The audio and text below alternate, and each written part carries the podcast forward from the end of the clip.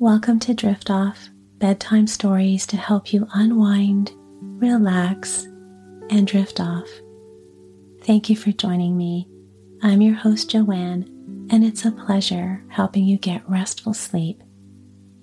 Before we begin, I wanted to let you know that there's an even better way for you to get a perfect night's sleep.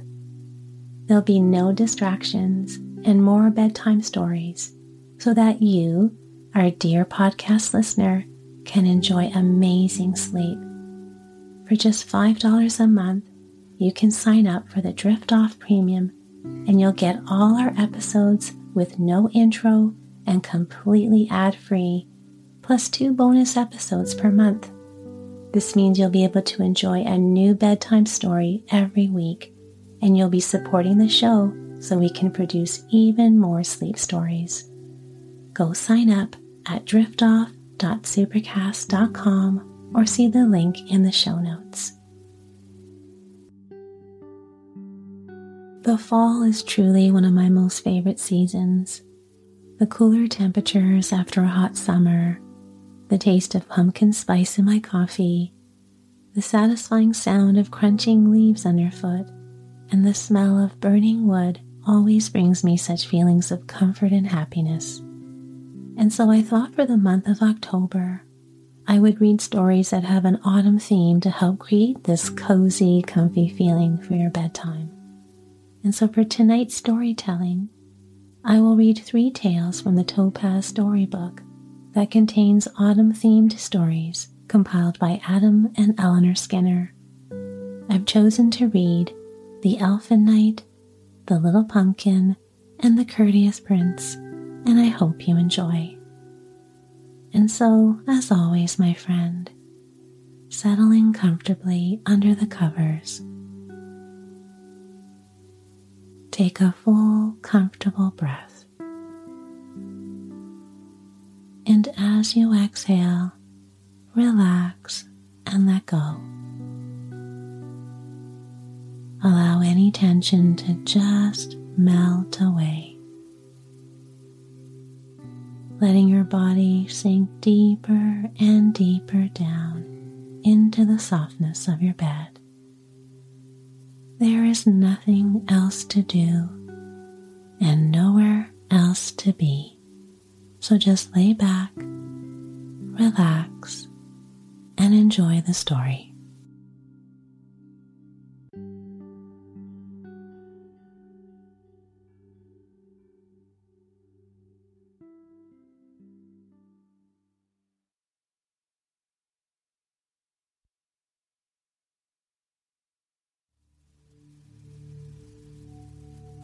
The elfin knight. The autumn wind blew sharp and shrill around the turrets of a grey stone castle, but indoors the fire crackled merrily in my lady's bower, where an old nurse was telling a tale of Elfland to Janet, the fairest of Scotch maidens. When the story was finished, Janet's merry laugh echoed through the halls. The old nurse nodded her head earnestly and said, "'Tis well known, my lassie, that the people of Elfland revel in the hills and hollows of Scotland. Come close, and I'll tell you a secret.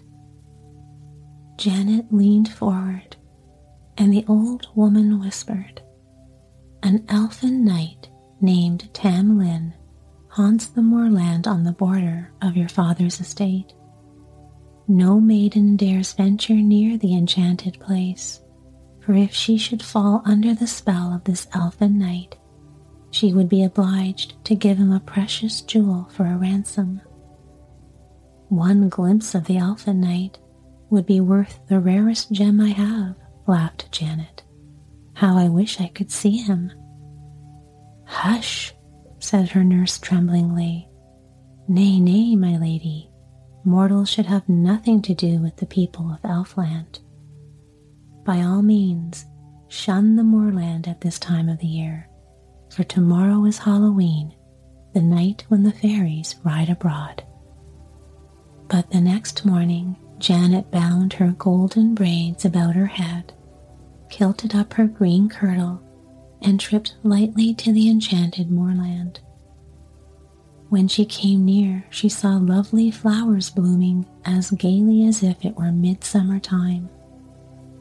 She stooped to gather some of the roses when suddenly she heard the faintest silvery music. She glanced around, and there, riding toward her, was the handsomest knight she'd ever seen.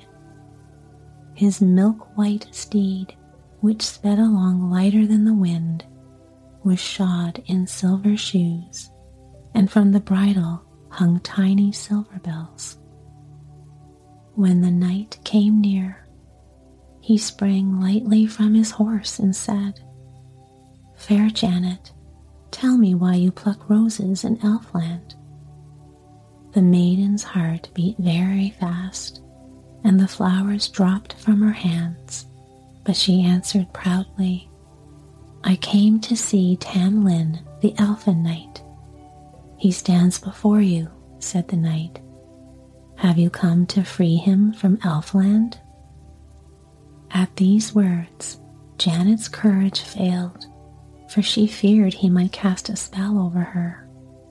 But when the knight saw how she trembled, he said, Have no fear, Lady Janet, and you shall hear my story. I am the son of noble parents. One day, when I was a lad of nine years, I went hunting with my father. Now it chanced that we became separated from each other, and ill luck attended me. My good horse stumbled and threw me to the ground where I lay stunned by the fall. There the fairy queen found me and carried me off to yonder green hill. And while it is pleasant enough in fairyland, I long to live among mortals again.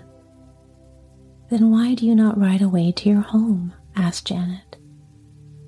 Ah, that I cannot do unless some fair maiden is brave enough to help me. In three ways she must prove her courage.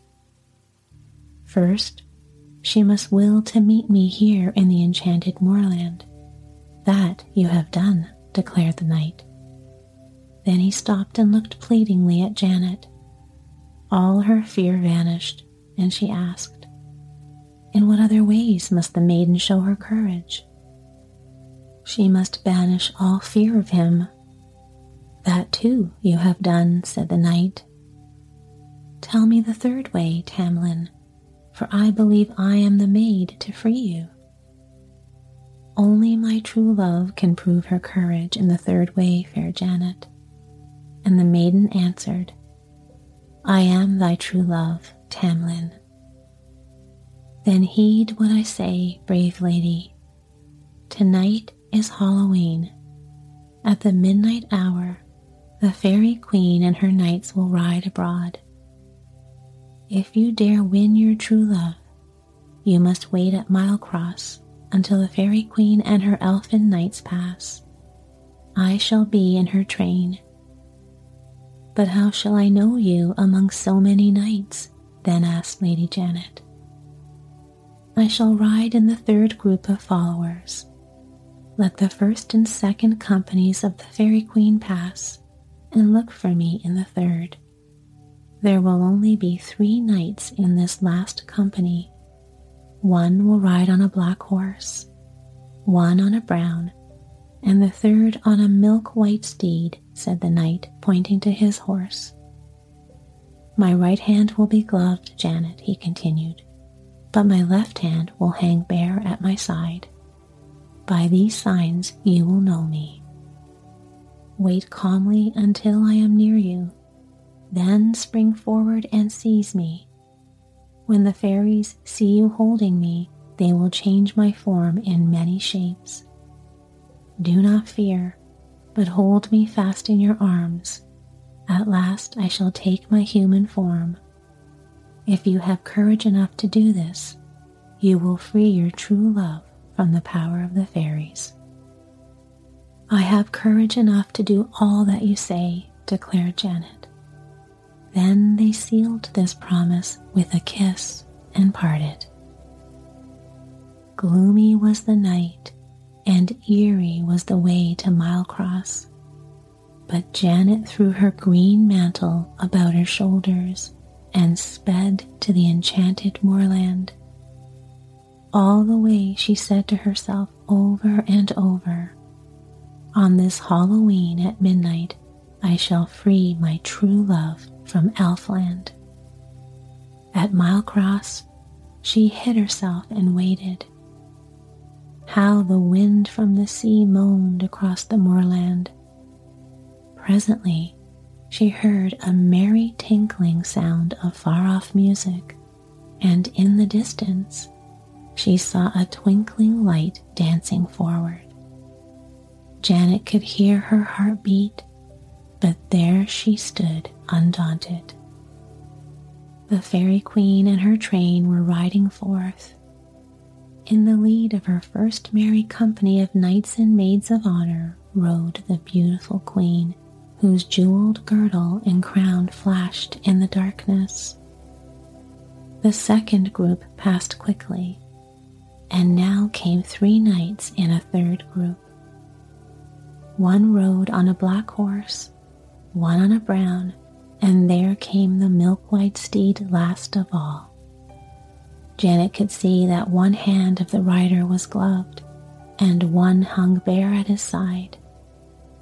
Then up leaped the maiden. Quickly she seized the bridle of the milk white steed, pulled the rider from his horse, and threw her green mantle round him. There was a clamor among the elfin knights, and the fairy queen cried out, Tam Lin, Tam Lin. Some mortal has hold of Tam Lin, the bonniest knight in my company. Then the strangest things happened. Instead of Tam Lin, Janet held in her arms a bearded lion which struggled mightily to get away, but she remembered the knight's warning Hold me fast and fear me not. The next moment, she held a fire breathing dragon which almost slipped from her, but she tightened her grasp and thought of Tam Lin's words.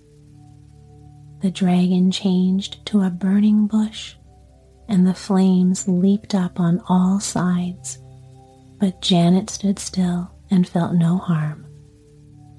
Then in her arms she held a branching tree filled with blossoms, and at last Tam Lin, her own true love, stood there. When the Fairy Queen saw that none of her enchantments could frighten Janet, she cried out angrily, The maiden has won a stately bridegroom who was my bonniest knight. Alas, Tam Lin is lost to Elfland. On into the darkness rode the fairy train. Tam Lin and Lady Janet hastened back to the grey stone castle. There, in a short time, a wedding feast was prepared, and Tam Lin, who was really a Scottish earl, and Lady Janet, the bravest maid in Scotland, were married. The Little Pumpkin Once there was a little pumpkin that grew on a vine in a field. All day long the sun shone on him and the wind blew gently around him. Sometimes the welcome rain fell softly upon him, and the vine sent her roots deep down into the earth and drew the good sustenance from it, and it flowed through her veins. The little pumpkin drank greedily of the good juice and grew bigger and bigger and rounder and rounder. By and by, he grew so big he understood all that the growing things around him were saying, and he listened eagerly. I came from the seed of a jack o' lantern, said the vine to a neighbor. Therefore, I must grow all jack o' lanterns. So did I, said a neighbor. But no jack o' lanterns for me. It is too hard a life. I am going to grow just plain pumpkins. When the little pumpkin heard he was supposed to be a jack o' lantern, he grew very worried, for he could not see that he was in any way different from any ordinary pumpkin. And if Mother Vine expected him to be a jack o' lantern, he did not want to disappoint her. At last, he grew so unhappy over it that the dancing little sunbeams noticed it. What's the matter, little pumpkin? they cried. Why do you not hold up your head and look around as you used to do? Because, answered the little pumpkin sadly, I have to be a jack o' lantern, and I don't know how. All I know about is how to be a yellow pumpkin. Then the merry little breezes laughed and laughed until they shook the vine so that all the pumpkins had to tighten their hold not to be shaken off. Oh, little pumpkin, they cried, why worry about what you will have to do later? Just try with all your might to be a little yellow pumpkin and believe that if you do the best you can, everything will be all right. We know a secret, a beautiful secret, and someday we will tell it to you. Oh, tell me now, cried the little pumpkin. But the sunbeams and breezes laughed together and chuckled. Oh no, oh no, oh no. Just grow and grow and grow, and someday you will know. The little pumpkin felt comforted. After all, he thought, perhaps if I cannot be a jack o' lantern, I could be a good pumpkin and I am so far down on the vine, perhaps Mother Vine won't notice me. He looked around and saw that all his brothers and sisters were only little pumpkins too. Oh dear, he cried, are we going to disappoint Mother Vine? Aren't any of us going to be jack o' lanterns? Then all his little brothers and sisters laughed and said, What do we care about being jack o' lanterns? All we care about is to eat the good juice and grow and grow.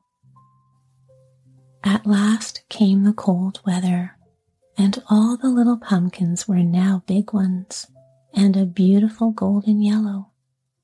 The biggest and yellowest of all was the little pumpkin who had tried so hard all summer to grow into a jack o' lantern.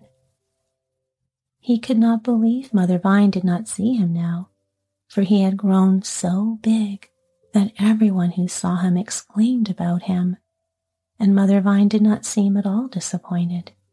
She just kept at work carrying the good food that kept her pumpkin children well fed. At last, one frosty morning, a crowd of children came to the field. The pumpkins are ready, and we're going to find the biggest and yellowest and nicest to make a jack o' lantern for the Thanksgiving party. All the grandmothers and grandfathers and aunts and uncles will see it, and we are going to eat the pies made from it. They looked here and there all over the field and pushed aside the vines to see better. All at once they saw the little pumpkin Oh, they cried, what a perfect jack o' lantern! So big and firm and round and yellow. This shall be the jack o' lantern for our Thanksgiving party, and it is so large there will be pie enough for everyone. Then they picked the pumpkin and carried him to the barn. Father cut a hole in the top around the stem, lifted it off carefully, and scooped out the inside, and the children carried it to Mother in the kitchen. Then Father made eyes and a nose and a mouth and fitted a big candle inside. Oh, see that beautiful jack o' lantern, they cried. The little pumpkin waited in the barn. At last I'm a jack o' lantern, he said. After a time it grew dark, and father came and carried him into the house and lighted the candle and put him right in the middle of the table. And all the grandmothers and grandfathers and aunts and uncles cried, Oh, what a beautiful big round yellow jack o' lantern! Then the little pumpkin was happy, for he knew Mother Vine would have been proud of him, and he shone, shone, shone until the candle was all burned out.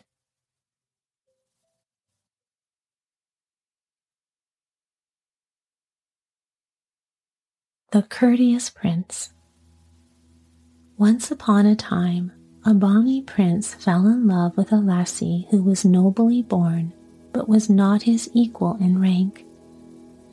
The king was sorely vexed because his son looked with favor on this maiden, and his majesty determined to part the lovers. He sent the high chancellor of the court to an old witch for advice. After thinking the matter over for nine days, the old woman muttered the following answer The lassie will I charm away, till courtesy doth win the day. I'm not quite sure what the old hag means, said the king, but if she'll get this maiden out of the prince's sight, I can arrange for his marriage with someone of his own rank. In a few days, the lassie disappeared, and the prince could find no trace of her. He was very sad indeed, and declared if he could not marry his own true love, he would remain single all his life. It happened one fine day near the end of October that the young prince and a party of nobles went hunting. The hounds were soon on the track of a fine deer which was so wily and fleet of foot that the nobles one by one lost track of the quarry and dropped out of the chase. The young prince, who was a famous rider, continued the hunt alone. Miles and miles over the low hills he galloped until at last in the depths of a wooded glen the exhausted deer was brought to bay by the hounds and dispatched by the prince. Not until after the prize was won did the royal hunter realize how dusky it was in the glen and how threatening the evening sky looked. He felt sure he was too far from the palace to retrace his journey. Besides, he had lost all trace of direction.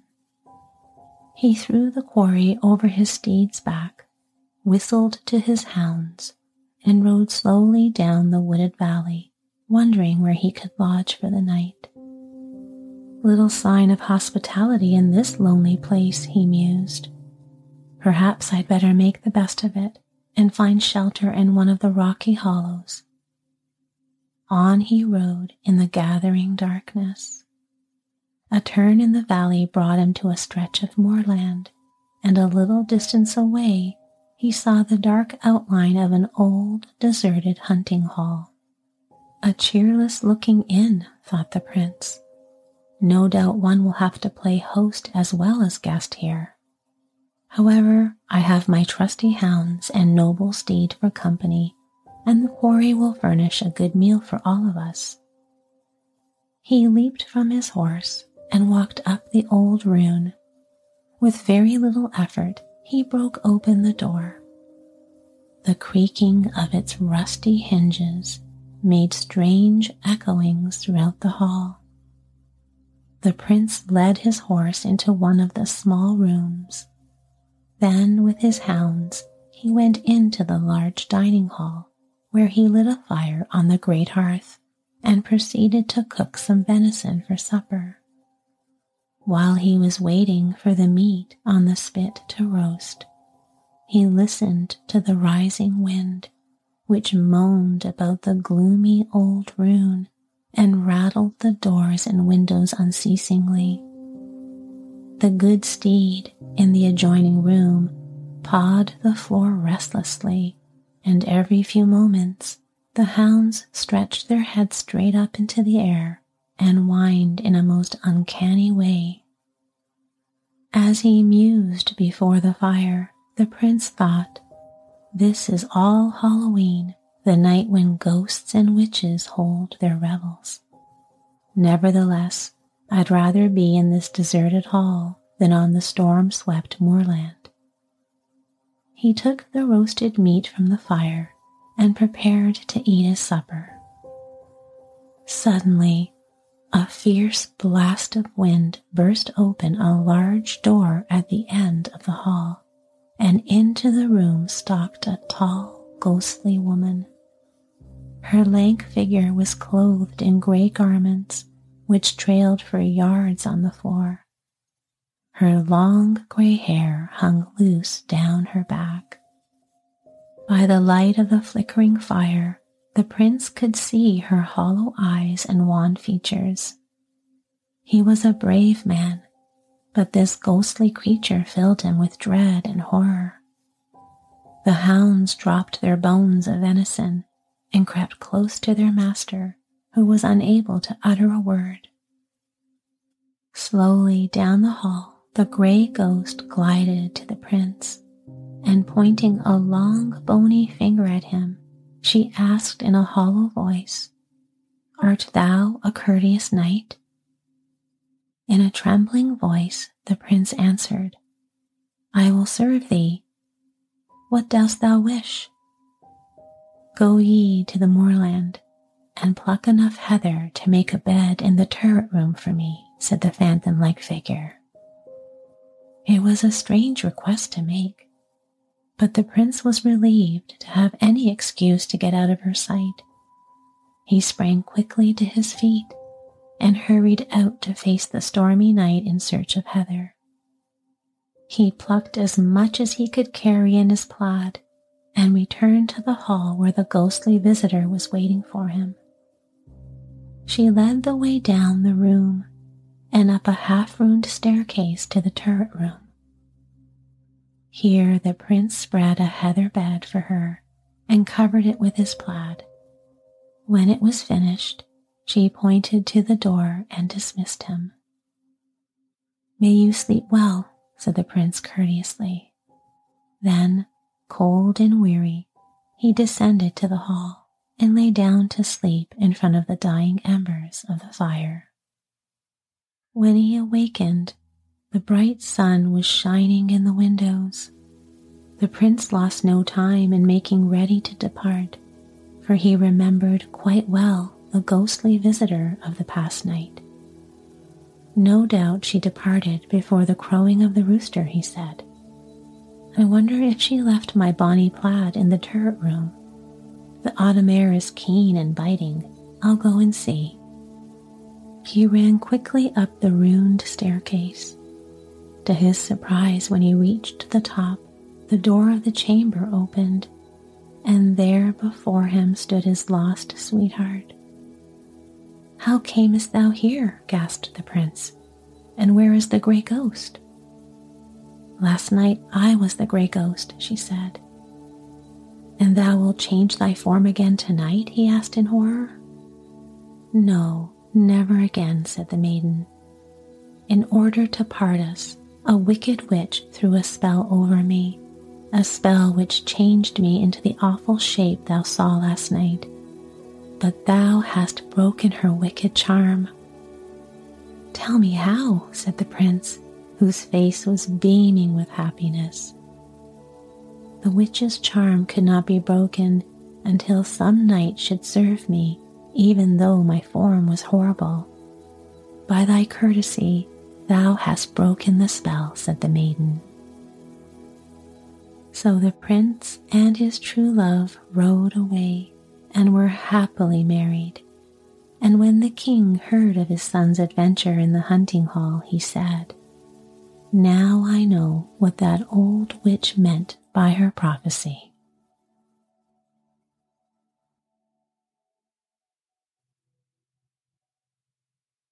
And as the storytelling comes to a conclusion, you can just rest here now, following my voice as I gently guide you into a deeper feeling of relaxation. And as you focus on my words and the silent pauses between my words, you may notice a feeling of sleepiness beginning to grow and expand, and it feels wonderful. And as you give way to this sleepy feeling, it makes you feel heavier and heavier, sleepier and sleepier. Letting go, letting go, and surrendering the weight of your body, sinking down into the softness of that cozy bed.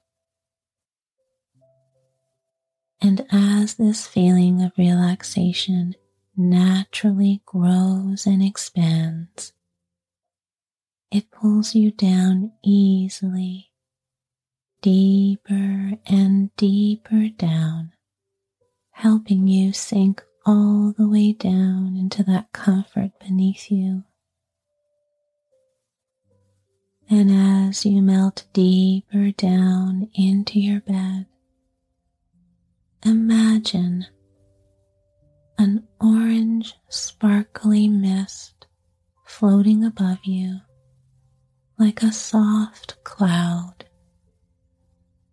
And this orange mist has a calming effect over your body, your mind, your entire being. It calms your breathing. And as your breathing calms down, it naturally slows down the beating of your heart. And even your thoughts calm down. Imagine the comforting energy that this orange mist radiates like a comfy blanket, and you feel safe and at ease. And the more at ease you feel, the easier it is to give way to this sleepy relaxation. There is nothing left to do, my friend, and nowhere else to be. It is time to rest. It is time to sleep. And when you feel ready and in your own way and time, you will easily drift off into a sound and restful sleep.